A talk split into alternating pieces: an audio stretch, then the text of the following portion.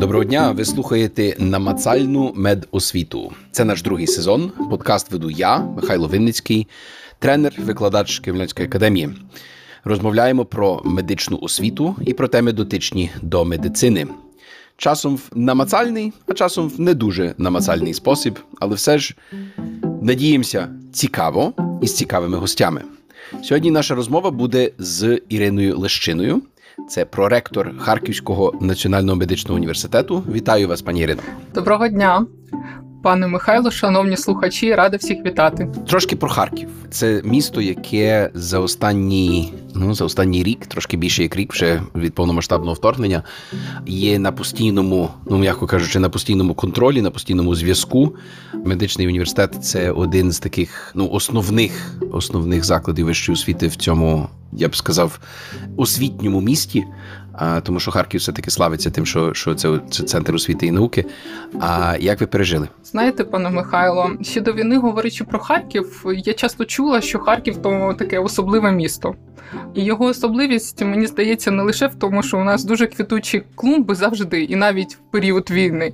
Найкращі парки, там потужні виробничі сили, там Барабашова можна згадати, так, і як ви вже згадали, численні заклади освіти і величезна кількість студентів і, зокрема, до речі, іноземних студентів. так? Але ж його особливість, на мій погляд, це саме в його мешканцях. І, попри будь-що, кожен харків'янин гордо говорить, що він з Харкова завжди захищає своє місто. І навіть студенти, що приїжджають на навчання до нашого міста, в більшості випадків мають бажання залишитися тут. І для іноземців. В цілому я маю цей досвід, маю ці цей зворотній зв'язок від них, що Харків завжди залишається в їх спогадах другою домівкою.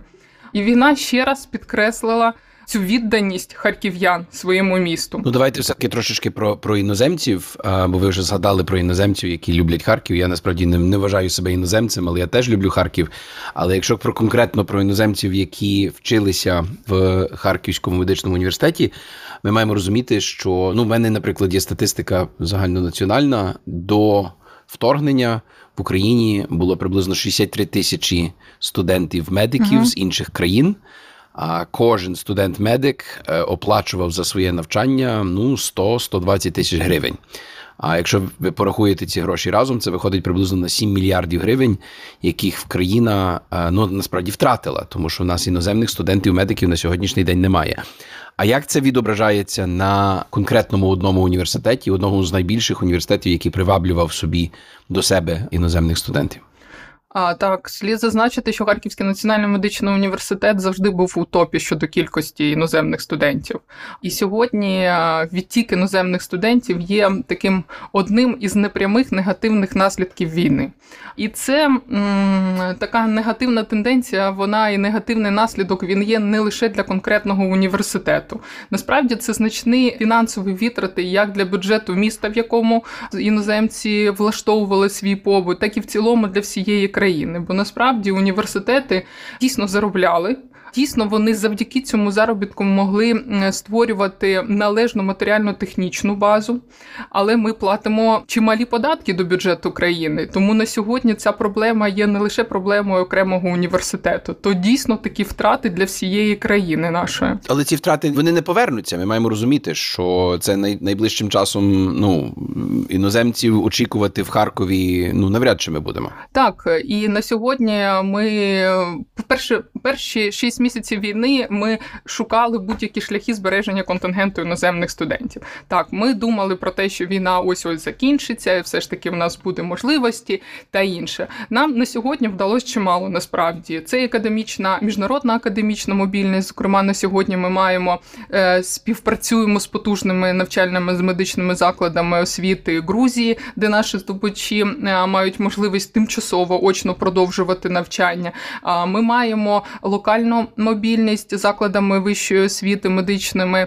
в тилових так званих регіонах України. Крім того, ми багато на сьогодні е, маємо співпраці з клініками країнах походження наших здобувачів освіти для того, щоб організувати безпосередньо виробничу практику. Проте безпекова ситуація, на жаль, не на нашу користь сьогодні, і ми це розуміємо. Ці втрати, які ми маємо, і це близько 50% іноземних студентів є на сьогодні передбачуваними в рамках умов війни. На сьогодні ці умови вони безпосередньо призводять до оптимізації як структури університету, так і складу науково-педагогічних працівників, і, зокрема, наших витрат.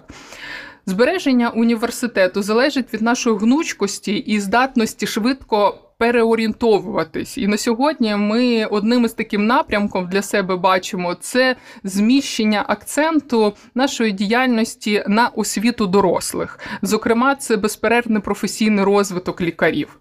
Освітні послуги на ринку безперервно професійного розвитку лікарів на сьогодні все більше і більше виходять на таку, знаєте, конкурентне поле.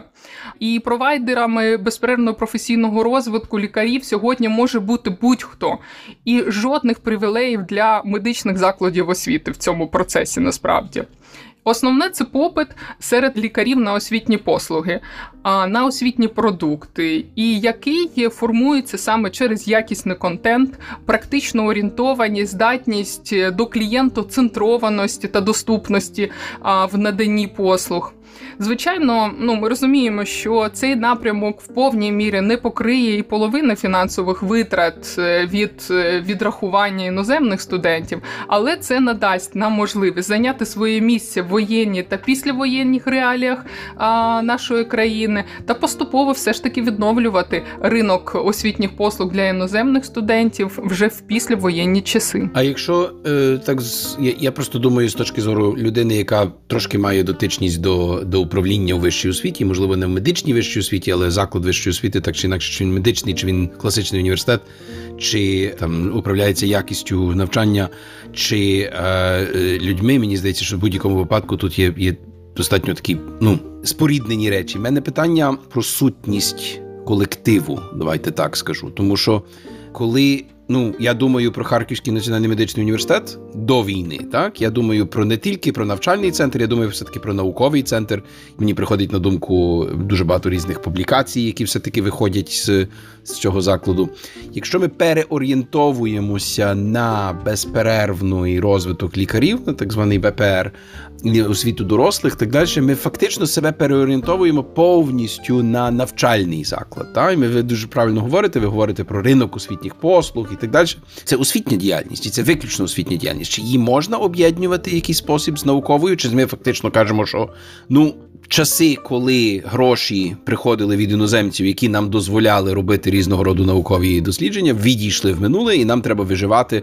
І відповідно нам треба займатися тільки освітою зараз, а про науку про науку будемо думати, коли часи стануть кращими. А насправді я так не дуже погоджуюсь з такою тезою, що ми маємо е, лише обирати один напрямок. Е, насправді, е, додипломна освіта чи післядипломна освіта це єдиний процес такого, знаєте, формування безперервного розвитку професійної траєкторії лікаря. Ну не можна сказати, чому потрібно е, виокремити саме після дипломного освіту або до дипломного освіту. На сьогодні багато університетів, так званих до дипломної освіти, мають факультети або інститути після дипломної освіти і дуже добре справляються з роботою як з підготовки лікарів-інтернів, так і з підвищення кваліфікації лікарів. В цілому, сьогодні ми говоримо про деяку трансформацію. А для Харківського національного медичного університету розвиток науки і в цілому цілому опора як наукова діяльність завжди була дуже сильною. Ось і ми говоримо на додипломному етапі це навчання через науку. Угу. І звичайно, на сьогодні у нас не буде таких е, можливостей для проведення досліджень саме за рахунок надходжень через навчання іноземних студентів. Але ми в цьому напрямку також переорієнтовуємось щодо грантів, щодо пошуку міжнародної підтримки в цьому напрямку, і будемо працювати. Бо насправді сьогодні наукова діяльність для нас це наступний і ну ще один із напрямків, який дозволяє нам все ж таки ну зміщувати ці акценти і продовжувати наш розвиток.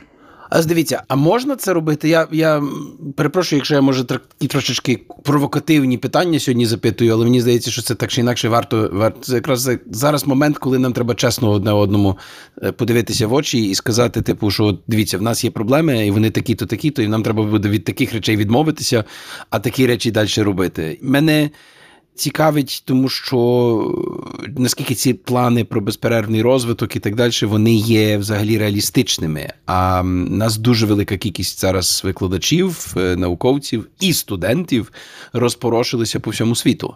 Не можемо взагалі говорити про якісь плани на майбутнє, якісь стратегування, якісь трансформації. Нас ж людей нема. Люди є, попит є лікарі залишаються. Система охорони здоров'я і медицини працює і працює зараз. І саме головне, ми маємо думати про майбутнє. Звичайно, горизонт планування на сьогодні зовсім інший, чим був до війни, але все ж таки ми маємо думати про відновлення країни. І медицина вона буде однією з важливих ланок в цьому процесі. Тому, якщо ми говоримо про безперервний професійний розвиток лікарів, це буде актуально завжди, і це буде дійсно дійсно важливим моментом для розвитку в цілому країни. Тому ми для себе бачимо це завдання як основне саме перед населенням, перед країною. Ось тому вважаю, що все ж таки безперервний професійний розвиток то є таким важливим е, стратегічним напрямком на сьогодні. Крім того, я думаю, як ви знаєте, у нас відбу... від... завершується процес, чи вже завершився, можна сказати, процес приєднання Харківської медичної академії після дипломної освіти. І на сьогодні, скажімо так, це є такий процес, який відбувається у відповідності до сучасних умов, бо скорочення мережі ЗВО це неминуче. Медична освіта не є винятком. Як я вже говорила, заклади. Після дипломної освіти ну не такі вже і специфічні в своїй роботі, і додипломна освіта заклади так званої додипломної освіти. Так воно може не дуже відповідає безпосередньо діяльності цих університетів, але дуже гарно справляється з післядипломною освітою. Тому сьогодні ми насправді об'єднуємо два дуже потужних університети, і основна мета саме цього об'єднання є створення більш потужної освітньої структури, яка буде здатна задовольняти саме попит на якісні освітні послуги та безпосередньо піклуватися постійним вдосконалення знання наших практичних лікарів і як наслідок надання якісних медичних послуг населенню саме в післявоєнні е, часи. Це надзвичайно буде актуальна. Ну і на сьогодні ніхто не говорить, що медицина нам не потрібна. Мені здається, як ніколи. Я, до речі, відкрию маленький секрет, тому що наші слухачі, можливо, про це не це, це не знаю. Я не нещодавно, буквально на на минулому тижні, в мене була можливість зустрічі короткої, дуже короткої, буквально там на хвилин 15 з президентом України. І президент Зеленський насправді сказав е, дуже дуже таку гарну фразу. Мені здається, досить влучну. каже, що дивіться, після війни нас будуть три професії, які будуть дуже серйозно в попиті. Ми можемо говорити про військового, і ми маємо дуже великий досвід, де ми будемо навчати так само людей військової справи не тільки в Україні, так само іноземців, тому що ми так чи інакше виходимо з цієї війни одною з, якщо не найпотужнішою військовою силою в Європі, і єдиною армією, яка має ну реальний досвід бойових дій. Друге, очевидно, що і це показалося дуже сильно зараз в нашій війні. Це роль IT і роль всього, що відноситься до інформаційних технологій.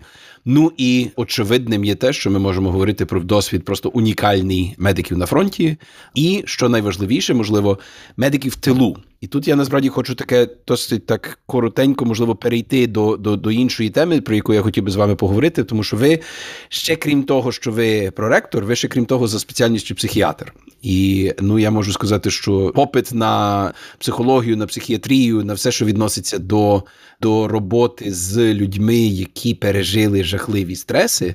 Ну, м'яко кажучи, в нас тут ще величезні можливості, і так само нас чекає величезні виклики. Чекають виклики в зв'язку з тим, що що у нас буде велика частина населення, яке буде потребувати цих послуг. Секундочку, до того як ми дійдемо до психіатрії, я хотів би все таки залишити одну річ стосовно харківського медичного. Очевидним є те, що ми за останній час мали перейти на дистанційну освіту. Очевидним є те, що ми так само маємо різні речі, які пов'язані з змінами в системі вищої освіти, ну загальнонаціональні, але вони так само і обумовлені війною і процесами, які розпочалися до війни. Слухайте, розкажіть мені ще на, на таке перед тим, як ми перейдемо до психіатрії, можна взагалі дистанційно навчити лікаря? Оце дуже провокативне питання насправді. Так, це дуже складно. Але якщо ми говоримо про все ж таки поєднання з можливостями практичної роботи, комунікацією та співпрацею з практичною охороною здоров'я, то все ж таки це можливо. Ось і колись я дуже пам'ятаю там наприкінці 2019 року, коли ми розпочали процес саме впровадження дистанційного е, освіти в нашому університеті, дуже поважні професори говорили про те, що ну немає місця дистанційні взагалі технологіям дистанційної освіти в медичній освіти. Немає місця, і це було так, знаєте, безапеляційно. Але тоді ми думали про те, що це може покращити, це може підвищити мотивацію насправді наших здобувачів. Цей напрямок. Застосування технологій дистанційної освіти може знайти своє місце і бути дуже корисним, бо насправді наші здобувачі освіти це люди, які дуже легко використовують технології. І на сьогодні ми маємо цим користатися. І тоді я йшла саме з цією ідеєю про те, що ми маємо користатися тим, що дуже добре виходить у наших здобувачів освіти. Далі прийшов ковід, який дуже швидко показав, що це один із важливих таких елементів і опор, які були е, в усіх університетів, зокрема в нашому університеті, хто до початку всесвітньої е, пандемії розпочав працювати з дистанційною освітою. І дійсно, ми надзвичайно швидко е, змогли, скажімо так, впровадити це. Я хочу сказати велике подяку і подякувати саме Україно-швейцарському проєкту, який нас підтримував в цьому процесі, і знаєте, дещо допоміг нам такий е, якісний стрибок зробити саме в процесі впровадження дистанційного навчання в нашому університеті. Ось, але я хочу продовжити, що все ж таки, звичайно, є проблеми. І головною проблемою дистанційного навчання або використання технологій дистанційного навчання в медичній освіти це є набуття практичних навичок. Але в цьому ми також не стоїмо на місці. А Одним із підрозділів в нашому університеті є центр тривимірних технологій, який дуже добре нам допомагає саме впроваджувати власні розробки для того, щоб наші здобувачі освіти мали можливість віддалено все ж таки набувати практичні навички. Так, він не може своїми руками це зробити, але важливий етап в набутті практичної навички є саме вивчення алгоритму роботи, є комунікація з цього приводу. І саме ось такі технології, 3D-технології, безпосередньо програмне забезпечення, яке дозволяє а, сформувати певне поле практичної діяльності, дозволяє нашим здобувачам освіти на сьогодні все ж таки бути підкованими в цьому питанні. Знаєте, я буквально минулого тижня е, для тих, хто хто можливо з наших слухачів не знає, я зараз перебуваю в, в університеті в Гарварді, і е, якраз минулого тижня був на зустрічі наших лікарів, які мається увазі наших українських лікарів, які приїхали до Гарвардської медичної школи на певне стажування, і так само в Масачусетському шпиталі, який є фактично там університетською лікарнею, назвімо її так, до, до Гарвардської школи медичної. Зустрічалися власне з е, нас було шість лікарів. Це така була презентація: шість лікарів з України і один з Гарварду, який організовує так звані там Scholars at Risk, називається програма. А серед один з один з тих шести був наш попередній гість на одному з наших подкастів Вадим Вус, який, як ви знаєте, сімейний лікар. Але насправді, що було цікаве, що ми мали таке представлення дуже непогане лікарів всієї всієї України загальний висновок стосовно освіти їхньої, бо тому що тут були певні порівняння з Гарвардською медичною школою і з освітою різних наших закладів медичної освіти в тому числі Харківського. Що цікаве, є, що фактично говорилося про те, що практична підготовка, в тому числі там пізніше в інтернатурі, в безперервному розвитку і так далі, справді практична підготовка в нас дуже на непоганому рівні. В порівнянні наш з нашими навіть колегами в ну одній з кращих вважається медичних медичних шкіл світу. Де ми трошки відстаємо, це в базових дисциплінах, та? наприклад, біохімія. Е, ну і і так само, на жаль, в тих речах, які ми багато обговорюємо в наших подкастах, це питання там нашого ставлення до людяності, та мається на увазі різного роду емпатії і, взагалі, ставлення до пацієнтів і так далі. А наші спеціалісти дуже сильні, якщо мова йде про, наприклад, хірурга чи ендокринолога, і так далі, які ну реально лікують на дуже високому рівні органи. Але ставлення до людини як до людини, і це не тільки питання там мовного бар'єру, це питання очевидно підготовки і розвитку. Я знову вертаюся до питання дистанційної освіти. Ці речі можна розвинути дистанційно, чи вони все-таки потребують очного очного навчання? І тут насправді я до вас звертаюся не тільки як до проректора, а знову ж таки як до людини, яка розбирається в психіатрії трошки, тому що мова йде, здається, мені зараз про, про функціонування мозку в першу чергу, радше ніж тільки про навчання.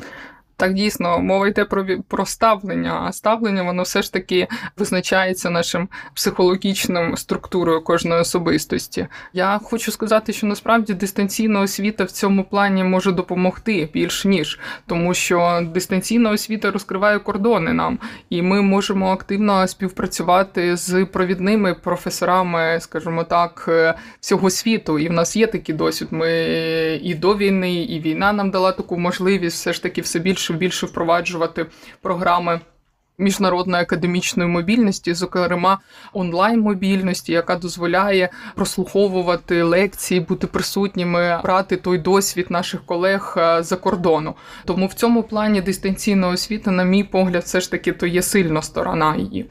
А якщо говорити про емпатію і про в цілому комунікаційні навички наших лікарів, мені здається, що в цьому питанні є певні проблеми не лише в програмах підготовки нашого університету, в цілому є така проблема медичної освіти України. Але на сьогодні ми бачимо цю проблему і максимально намагаємося адаптувати, скажімо так, освітню програму до того, щоб розширити освітні компоненти, які б надавали нашим здобувачам освіти знання та навички з цього приводу. І, зокрема, хочу зазначити, що продовжуючи тему про міжнародну співпрацю в рамках війни, одним із проєктів, який розпочався саме під час війни. Це проєкт, який наразі триває. Це твінінг з Кембриджським університетом.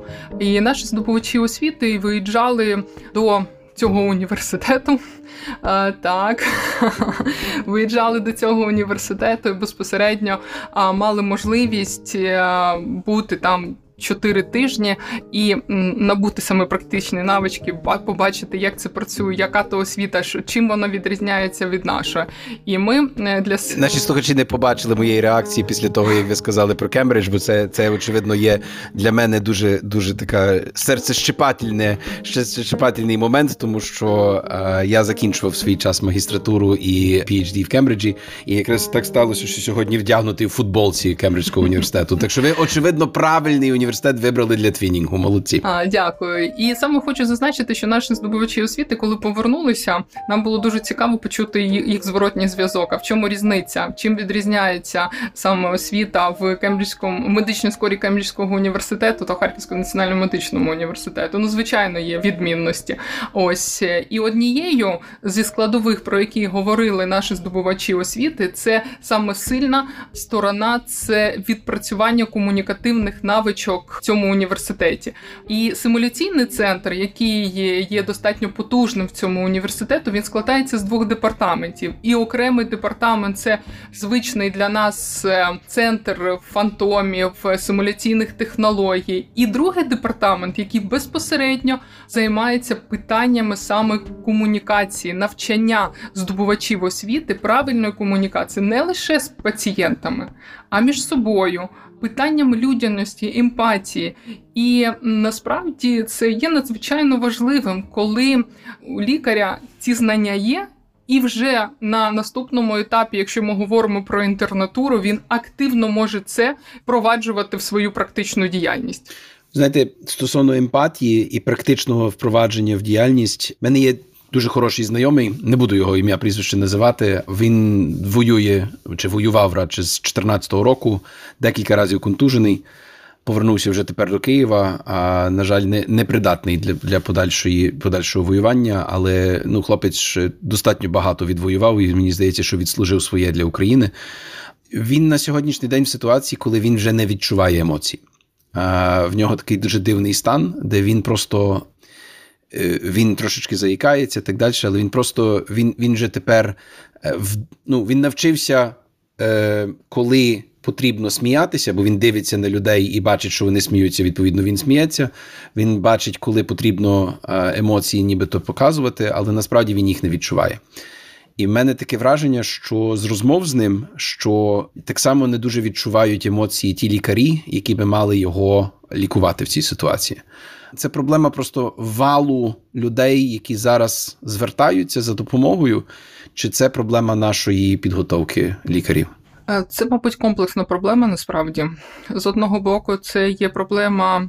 Е, тих пацієнтів, які сьогодні вже звертаються, ми будемо бачити ще багато-багато такий довгий шлейф навіть післявоєнний час, коли будуть пригнічені, пригнічена можливість відчувати емоції внаслідок того тяжкого травматичного досвіду, який був е, у людини.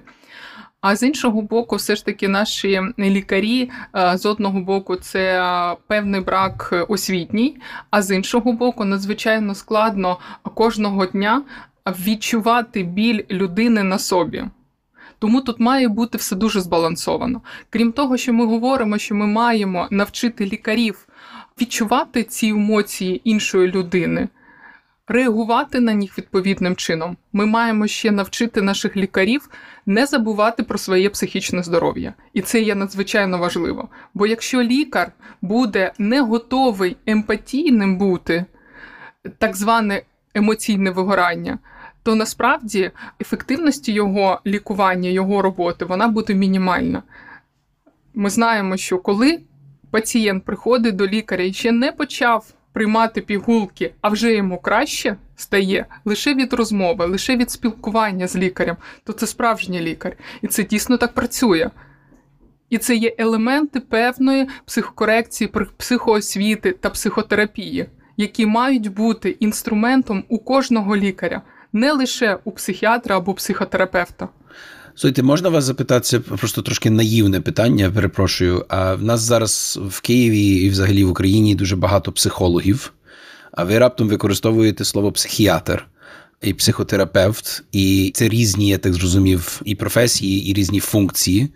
Але разом з тим ви говорите про те, що дуже часто вилікувати, чи то не що вилікувати, аж а, а можливо, щоб покращити стан психічної людини, все, що потрібно, це насправді розмова. Розмова це те, що робить психолог, мені здавалося, а не психотерапевт. Чи я може не правий?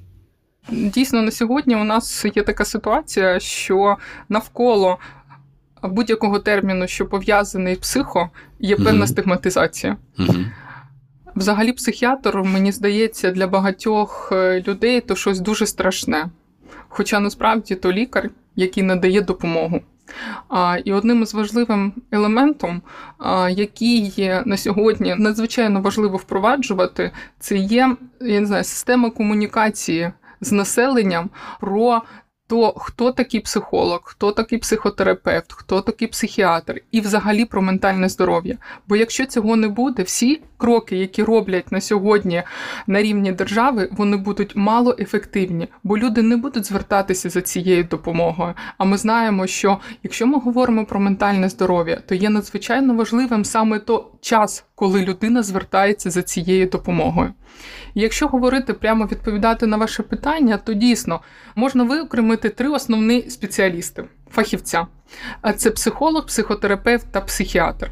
Якщо ми говоримо про психолога, це це фахівець, який має відповідну освіту, і це не медична освіта, а це психологічна освіта, і він працює зі здоровими людьми які в певний момент потребують допомоги саме в різних е, таких життєвих ситуаціях, або в сімейних стосунках, або є труднощі якісь в дитячо-батьківських взаємовідносинах, по там порозуміння по роботі, або інше. Тобто ключовим моментом є те, що психолог працює зі здоровою людиною, і основне завдання для психолога є підвищити адаптивність людини. Якщо ми говоримо про психіатра, то це вже спеціаліст, це лікар з медичною освітою, який працює вже з людьми, які мають певні психічні відхилення, або, як сьогодні говорять, має певний психіатричний досвід. А, І психіатр лікує.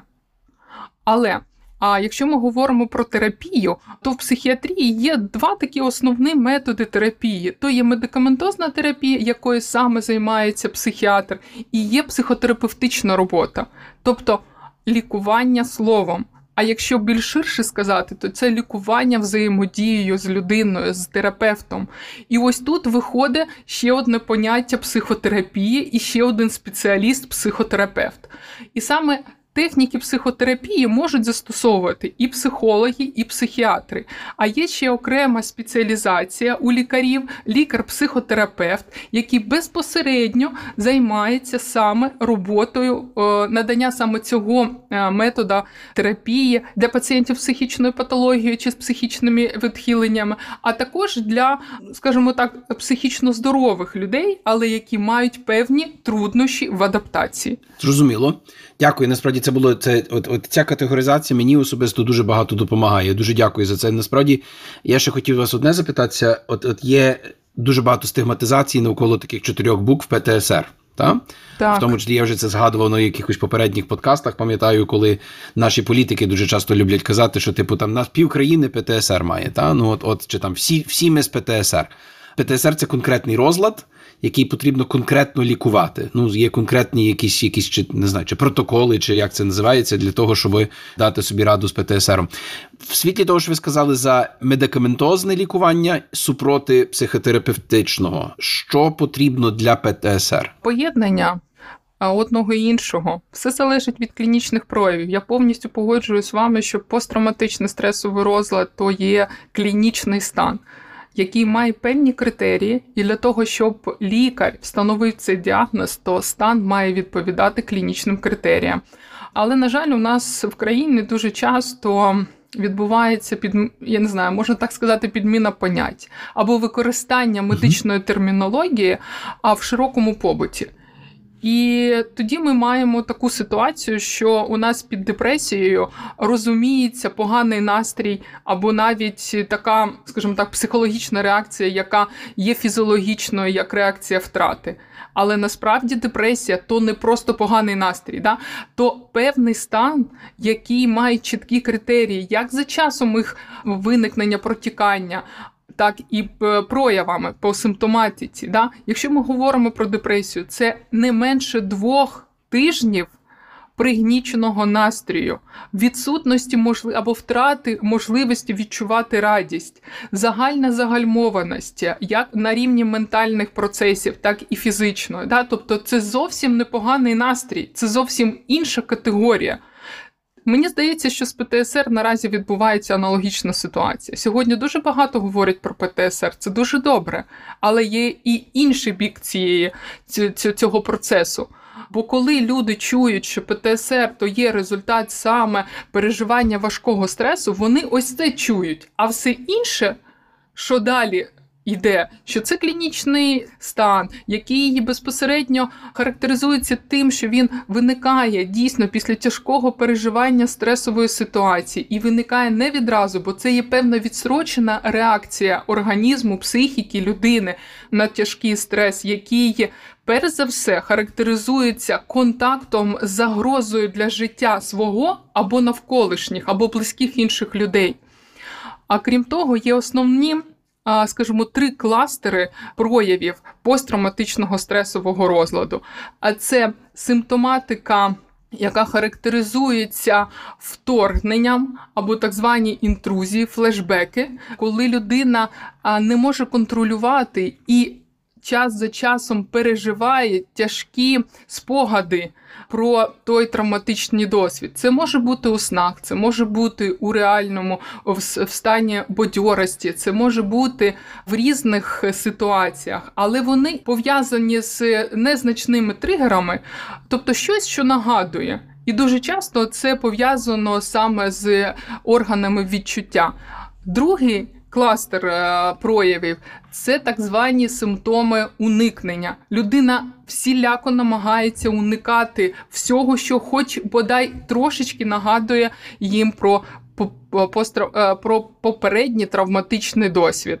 І третє це загальне збудження психічної діяльності, що проявляється в порушеннях сну, в порушеннях апетиту, в дратівливості, в неможливості контактувати з іншими людьми, порушення соціальної взаємодії та інше.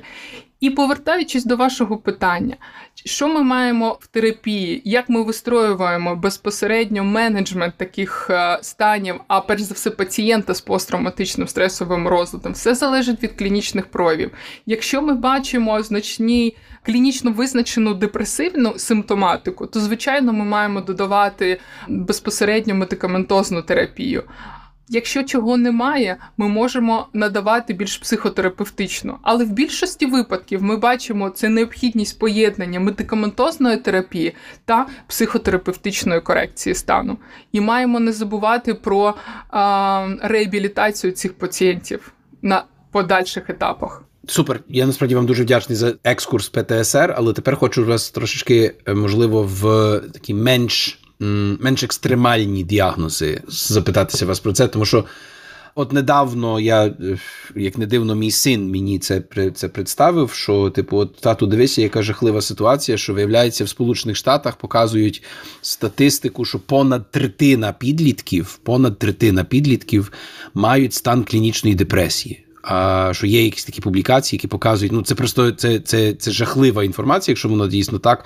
А для мене, як для соціолога, це очевидним є, що це не має нічого спільного з якимись проблемами, які пов'язані з ментальним станом, мені здається, що це швидше є якась соціальна проблема, скажімо так. Мені ну бодай мені так підозра, скажімо так. Я я не не, не розбираюся в цих питаннях, але якось воно мені підозріло виглядає, якщо аж одна третина підлітків мали би мати стан депресії.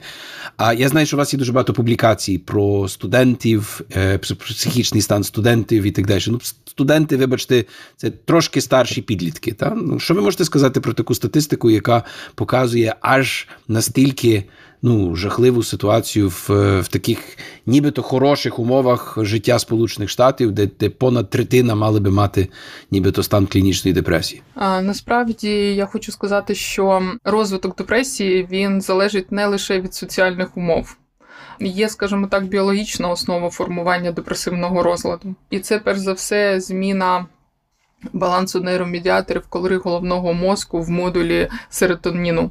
Ось і це є надзвичайно важливим компонентом депресивного розладу. Так, клінічний прояв депресії, ми ж говоримо про симптоматику, але ми маємо ще, хоча б трошечки задуматись і про те саме. А так званий патогенез, тобто механізм розвитку. І дуже б добре було б, якби ми розуміли причини істинні причини розвитку того стану, бо це надзвичайно важливо саме для подальшого виходу з цього стану і результату терапії.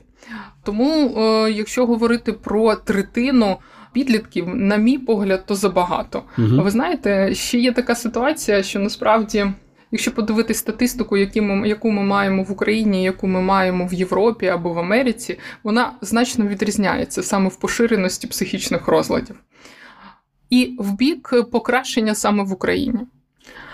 Але чому так відбувається? Так є дуже просте пояснення. Я якраз хотів цьому сказати, що що, що от, от чому мені син це показав, цю статистику. Він каже, що е, здається, що тут є якийсь позитивний наслідок, якщо так можна його назвати, нашої війни. Та? Що ми все-таки стали стійкими чи більш стійкими, в тому числі наші підлітки стали більш стійкими до різного роду стресових станів чи ситуацій, ніж в тій самій в тій самій Північній Америці чи в Європі, де вони не переживають цього, і в результаті а, впадають в якусь депресію з. з з е, найменших якихось приводів. Може, я тут спрощую, можливо, що я тут надто надто консервативно і надто якось е, непрофесійно до цього ставлюся, але якось мені підозріла та статистика і дуже добре показуються наші підлітки на її фоні. А насправді ситуація взагалі в іншому боці. Це про стигматизацію в Україні, mm. бо звернення до психіатрії, до в цілому виявлення пацієнтів з психічними розладами, воно у нас набагато гірше, ніж в Європі або в Америці. І тому показники е, розповсюдженості психічної патології вона різна, але то не говорить про кращий стан справи з ментальним здоров'ям в Україні. І воно на фоні реалій сьогодення на фоні війни вони, на жаль, будуть погіршуватись. І не потрібно говорити про 90 або там 70% людей, які 100% будуть мати посттравматичний стресовий розлад. То не так. Близько 8% чоловіків та 20% жінок, які мали травматичний досвід, вони все ж таки отримують посттравматичний стресовий розлад. А інші адаптуються без цього процесу без е, такої клінічної патології. Дійсно, ми будемо мати ці проблеми, але крім посттравматичного стресового розладу, є ще дуже великий спектр психічної патології, психічних відхилень, з якими ми стикнемося, уже зараз стикаємось і будемо стикатися ще довгий час після війни. Це і емоційні порушення, це і синдроми дезадаптації, це і насправді такі, знаєте, реакції які з боку ментального здоров'я у людей, які мають тяжкі травми, фізичні тяжкі травми на сьогодні. Ми маємо не забувати про цивільне населення, ми маємо не забувати про людей, які іммігрували, бо вони на сьогодні є саме в групи ризику також розвитку емоційних розладів. І в цілому система надання е, медичної допомоги е, саме в рамках психічного здоров'я, воно має бути дуже комплексним на сьогодні і має, скажімо так, е, дуже гарну саме комунікативну цю компанію. Бо без цього ми можемо зробити гарних спеціалістів, ми можемо всіх навчити, як правильно лікувати, як правильно виявляти патологію. Ми можемо створити численні центри. Але якщо люди не будуть звертатися за допомогою, то все, що зроблено навколо, воно буде просто не давати того результату, на який ми очікуємо. Пані Ірина, я хочу вам дуже неймовірно подякувати за сьогоднішню розмову, тому що е, мені здається, що було ну мені як мінімум було цікаво. Я надіюся, що нашим слухачам також. А ми сьогодні заторкнули і теми, які відносяться до психіатрії, до психотерапевтичної практики. Ми так само поговорили про розвиток і проблеми розвитку медичної освіти на конкретному прикладі Харківського національного медичного університету. Ми зустрічалися сьогодні з Іриною Лищиною, проректором цього чи проректоркою цього університету. І я насправді вам дуже вдячний за сьогоднішню розмову. Дякую, шановний пане Михайло. Я хочу всім побажати перш за все миру перемоги і здоров'я, і перш за все ментального здоров'я. Дякую всім. Дякую.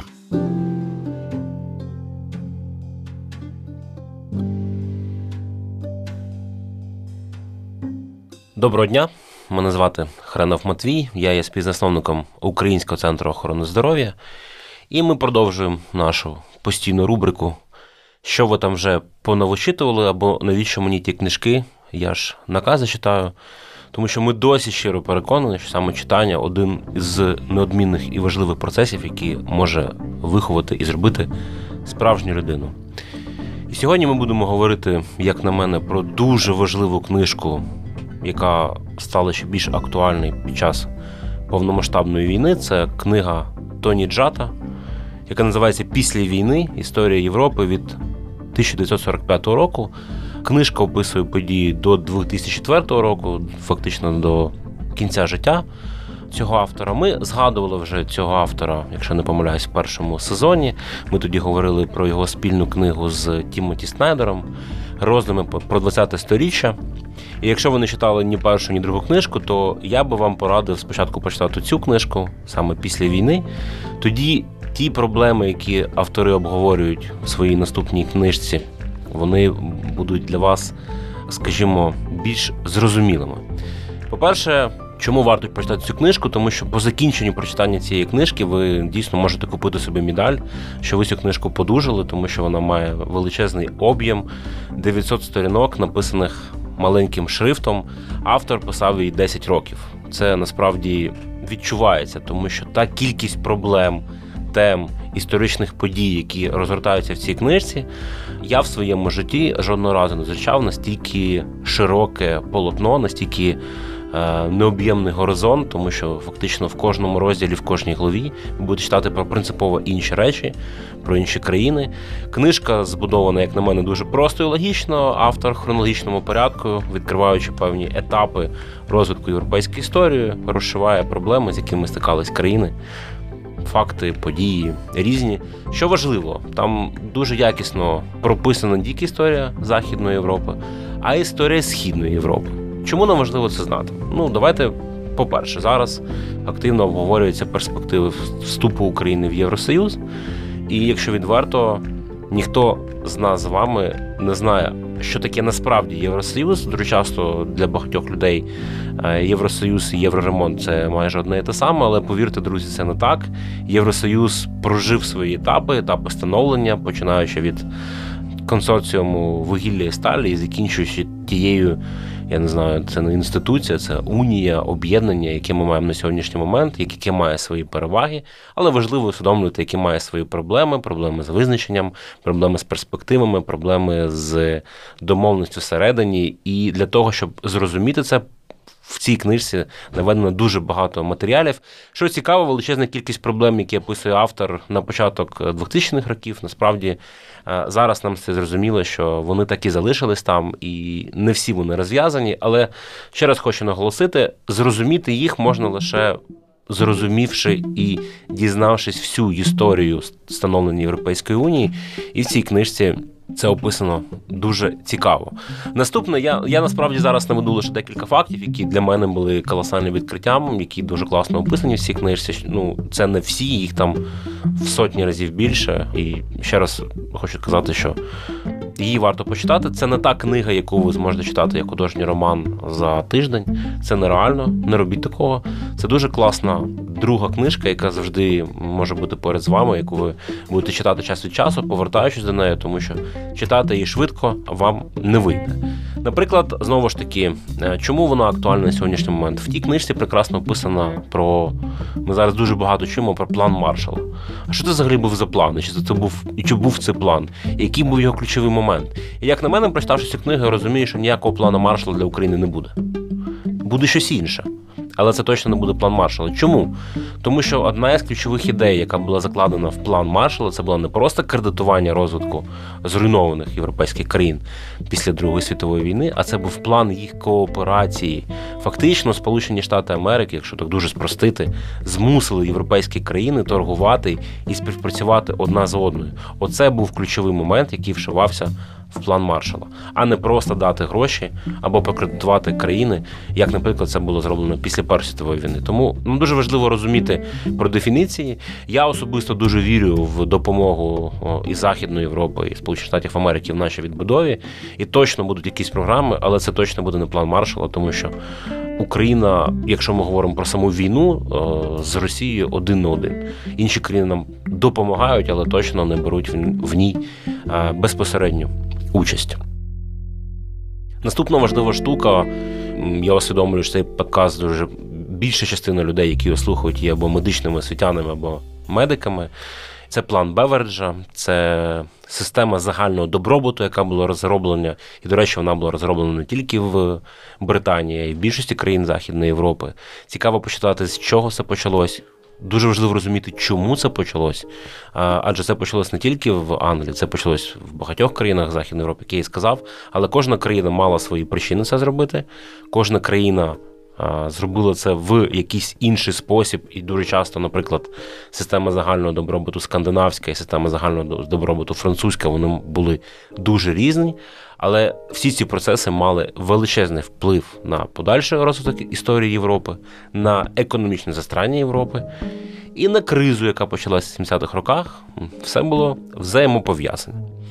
Наступний дуже цікавий, як на мене, момент це постколоніальні війни, які переживала Європа, Франція, яка виходила з Алжиру, Португалія, яка виходила своїх колоній. Це мало все дуже серйозний вплив на саму історію. Дуже класно це е, розшито в цій книжці. Знову повернемось до наших актуальних моментів. Е, Давайте згадаємо останні президентські вибори, які дуже багато звинувачували, що картинка перемогла над сенсами, і нам здавалося, що це е, якась унікальна українська історія. Але знову ж таки, ні, читаючи цю книгу, ми бачимо дуже багато схожих прикладів, коли телебачення увійшло в побут європейців. Політикам стало очевидно, що класичним політикам, які були не фотогенічні, стало вибори вигравати набагато складніше, ніж молодим і енергійним політикам, які прийшли їм на заміну. Тобто ми можемо говорити, що телевізор вплинув не тільки на українські вибори, а фактично на будь-які вибори, але там це почалось просто на 40 років раніше, ніж у нас. Балканська війни там навіть була не одна війна, і було там декілька. Шикарно описано, чому це почалось, як це відбувалось, на що це впливало. І знову ж таки, я бачу дуже багато аналогій а, з тим, що зараз відбувається в Україні. Певна європейська нерішучість в втручанні в війну, яка відбувалась на Балканах. Сполучені Штати, які були змушені втрутитися в цей конфлікт, але вони не дуже е, хотіли цього робити. Неспроможність більшої кількості міжнародних організацій вирішити той конфлікт, який там відбувався, і вони тільки потім змогли активно все включитись. Аналогії насправді з Україною є дуже багато. І останній мій аргумент, чому цю книжку варто почитати, там дуже багато речей можна прочитати і про нас, і про Україну. Особливо мені сподобалась Україна 90-91 роки, здобуття незалежності. Автор дуже багато показує помилок, і не просто помилок, як ми з вами знаємо, як відбувалось, а так як це виглядало з призми європейського і американського історика, що насправді Україна була не унікальною. Дуже багато помилок робили і Молдова, і Білорусь. Але на сьогоднішній момент ми можемо говорити, що не дивлячись на все це, нам вдалося зберегти і свою ідентичність і незалежність, яку ми зараз виборюємо. Е, Не всім нашим сусідам так пощастило, фактично, як нам зберегтися, і ми бачимо, що, наприклад, Білорусь дуже сильно тоне фактично в Російській імперії. Зараз вже так це слово можна використовувати. Отже, підсумовуючи все сказано, мені здається, що книга чудово демонструє причини, результати, тому що те, що відбувається сьогодні, воно виникло тому, що певні речі відбувались раніше, і для розуміння процесів варто розібратись, а що ж там відбувалось в тій Європі 45-го року.